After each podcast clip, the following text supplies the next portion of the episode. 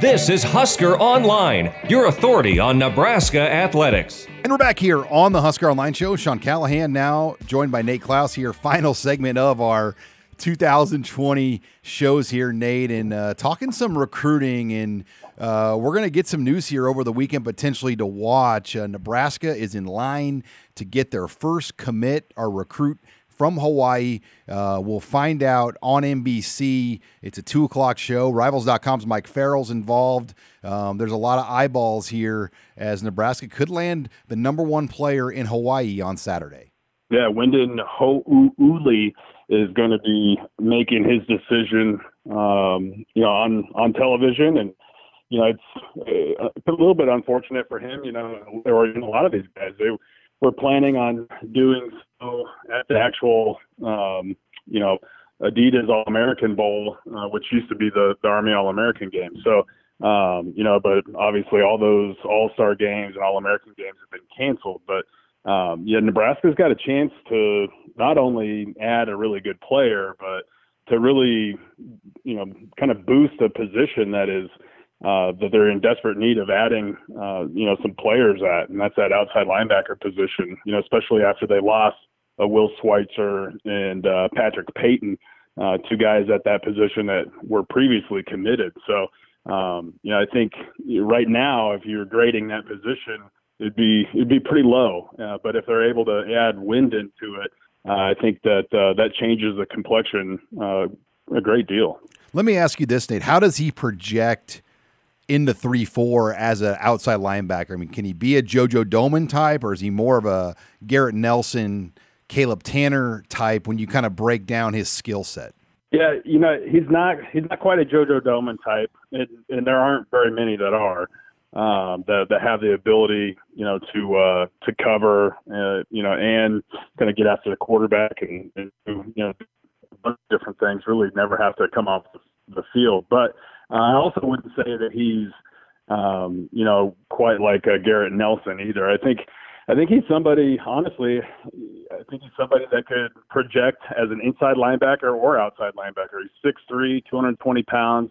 Uh, he runs very well. He can cover.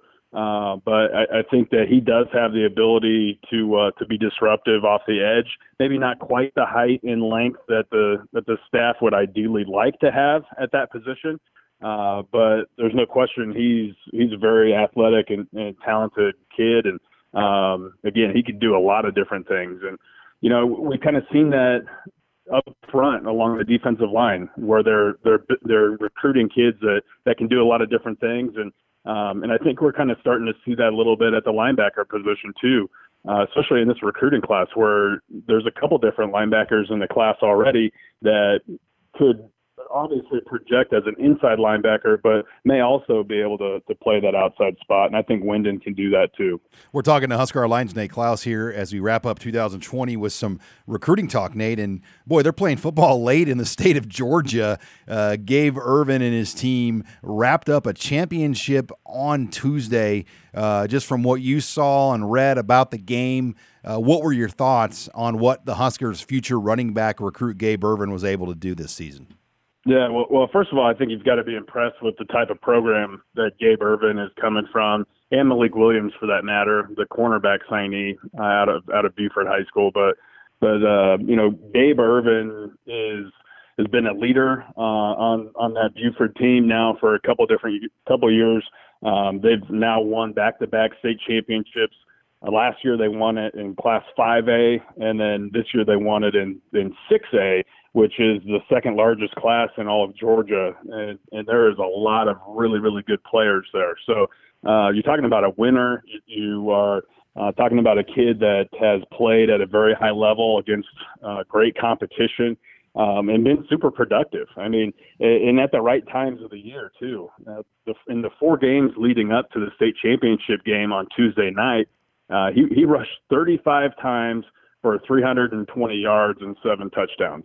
Um, and you know, if that's not putting the team on your back in the playoffs in the most important time of the year, I, I don't know what is. And uh, what's most impressive about that too is in most of those games, he didn't even play all four quarters. He, he if, if anything, uh, there's a couple games where he didn't even play all of the first half uh, because uh, he he got the the team off to a hot start and and they were able to to rest him. So, um, but he, he's somebody who can can do it all really. Uh, and and I liked in the state championship game he showed his ability to catch the football and and to run after the catch. He had three catches for 63 yards.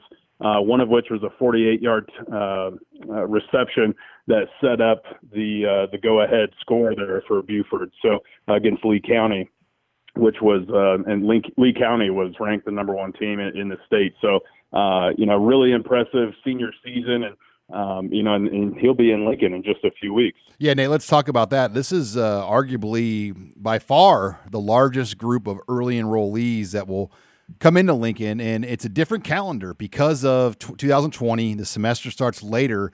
Classes don't begin until January 25th. So spring ball, there's no spring break to worry about. The Huskers are going to take spring ball, as I talked about at the st- at the top of the show in my three two one this week as well. That uh, spring ball is going to start in the last week of March, and the red white game will be on May 1. Um, just when you look at it, these kids will get eight to nine weeks of good winter conditioning. It's a later spring. I mean, there's a lot there to kind of chew on when you look at just Nebraska moving this spring deeper into the calendar. Well, yeah, and, um, you know, not only I think is it going to be interesting to to kind of see how that all plays out with the current roster, but you know, mentioned the early enrollees. Twelve kids are going to be stepping foot on campus here as uh, as mid-year enrollees, um, and you know, and I think that's gonna that's gonna change your your roster quite a bit. You know, we've never we've never seen that many early enrollees uh, at one time, and so um, you know, and, and a lot of these guys, you know, from talking with them and being able to get to know them throughout the recruiting cycle, that they are laser focused. Uh, they're ready to get to work, and you know, they're when you talk to them, sometimes you get the sense that some kids are ready to just kind of get to college, get away from mom and dad, and, and kind of start their start their college life. You know, and um, and, and that you know, includes football, but also the, the social aspect of it and, and all of that. But these guys, they are they're hungry. Uh, they're ready to get to work, and um, you know, and that's that's probably one of the things I like the most about this recruiting class. When you talk to these guys, they they're a bunch of motivated guys that aren't aren't really flashy, or you know, they don't really like to be out in the spotlight. They they enjoy kind of getting to work, and so they're going to be, um, you know, here in Lincoln in just uh, less than a month, uh, hitting the grind. And Nate, uh, you, you came out with some lists last week your final ranking list for both 2021 and then your early top 10 for 2022. I think everyone's takeaway is like, man, the talent in Nebraska's gotten a lot better.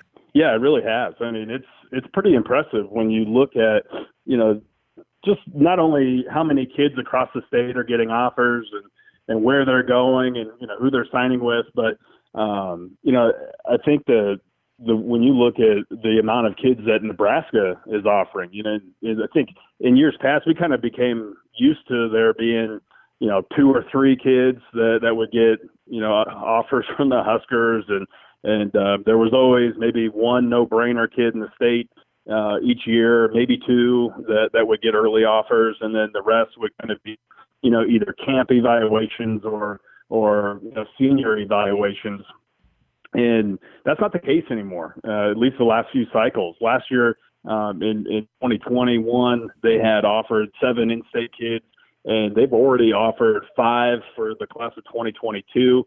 Um, and I think that you could make a strong argument that there's probably two or three kids in that 2022 class that, that don't have offers yet that very well may end up with them. And so, um, you know, when you when you look at the the potential to get seven, maybe eight kids out of the, the state of Nebraska, I mean that's that changes the way you recruit drastically. And uh, and I think if you're Scott Frost, you got to be pretty excited about the amount of talent that's coming out of the state right now.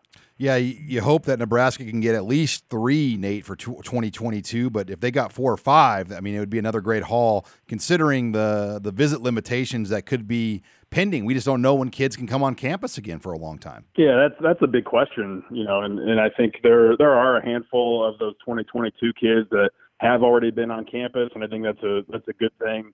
You know, uh, I think Deshaun Woods and Caden Helms, Micah Riley, Um, Devon Jackson has been to a handful of games. I mean, the, the the majority of those kids that have offers already have been on unofficial visits. But um, yeah, you know, when you when you're looking at the uncertainty surrounding unofficial visits or or spring evaluation period and and all that stuff that kind of normally happens in the spring here or here over the next few months.